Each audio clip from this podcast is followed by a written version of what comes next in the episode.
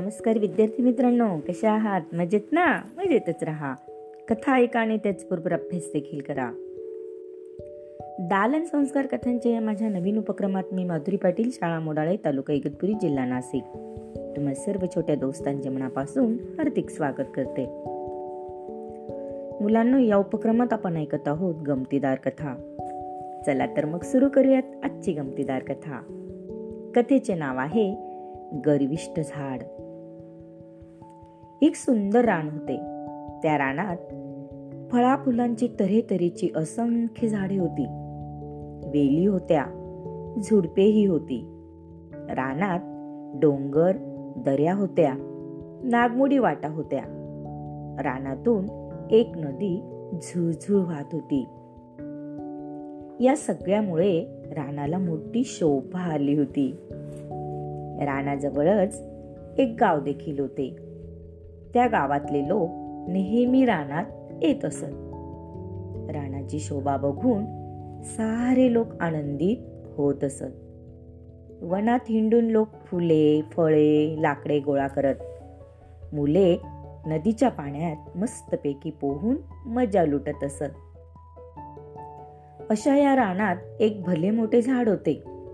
हिरवेगार डेरेदार अशा त्या झाडाला फळेच फळे लागलेली असत. रानात हिडणारे लोक दगड मारून तर कुणी झाडावर चढून फळे तोडून खात असत आणि खाण्याचा आनंद घेत असत. गोड फळे खाऊन लोक समाधानी होत असत. ते झाड खूप मोठे असल्यामुळे त्याच्या खूपशा फांद्या सुकलेल्या असत. गरीब लोक ती सुकी लाकडे चुलीत जाळण्यासाठी घरी नेत असत आणि त्यावर स्वयंपाक करीत. त्यामुळे लोकांची भूक भागत असे. बघा मुलांना झाडे फळे देखील देत होते आणि सुकी लाकडे देखील देत होते. झाडाच्या बुंद्याशी गवत उगवलेले होते. ते गवत हिरवेगार आणि लुसलुशीत होते. ते वाऱ्यावर सतत डोलत असायचे. मजेत डोलत असायचे. रानात जी गुरे चरायला येत असे ती गुरे ते लुसलुशीत गवत खात आणि आपली भूक भागवत. त्यामुळे गवताला फार समाधान वाटे. आपल्यामुळे गुरांची भूक भागते या विचाराने गवताचा आनंद गगनात मावत नसे.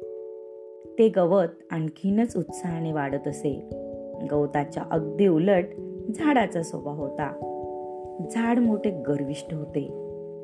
कसे होते मुलांना झाड? अगदी बरोबर. झाड कसं होतं? गर्विष्ठ होतं. आपली फळे लोक खातात. आपल्या सुकलेल्या फांद्यांवर स्वयंपाक करून लोक आपले पोट भरतात. आपल्या लाकडांपासून लोक घरे बनवतात. आपल्या गार सावलीत वाटसरू येऊन बसतात. याचा झाडाला मोठा गर्व होता. झाड नेहमी गवताला हिनवत असे. तुझ्यापेक्षा मी श्रेष्ठ. तुझी जागा माझ्या पायाशी आहे असे बोलून गवताला ते नेहमी दुखवत असे. झाडाच्या बोलण्याचे गवताला फार वाईट वाटे पण गवत मुकाटपणे झाडाचे बोलणे सहन करीत असे. एकदा काय झाले माहितीये? एकदा झाले असे की पावसाळा सुरू झाला होता. जोरदार पावसामुळे जिकडे तिकडे पाणीच पाणी झाले. एकदा खूप मोठे वादळ देखील आले. आधी सोसाट्याचा वारा वाहू लागला. मग वादळाने जोर धरला. बघता बघता वादळ एवढे वाढले की घरावरचे पत्रे उडाले. कित्येक ठिकाणी तर रस्ते बंद झाले. रानातही एवढे मोठे वादळ आले की त्या वादळात ते गर्विष्ठ झाडही कोसळून पडले. पाण्याचा लोंढा एवढा आला की ते गर्विष्ट झाड वाहून वाहूनच गेले. दुसऱ्या दिवशी वादळ थांबले. पाणी ओसरले. तेव्हा लोकांनी बघितले की झाडाच्या बुंद्याशी असलेले गवत मात्र जसेच्या तसे होते.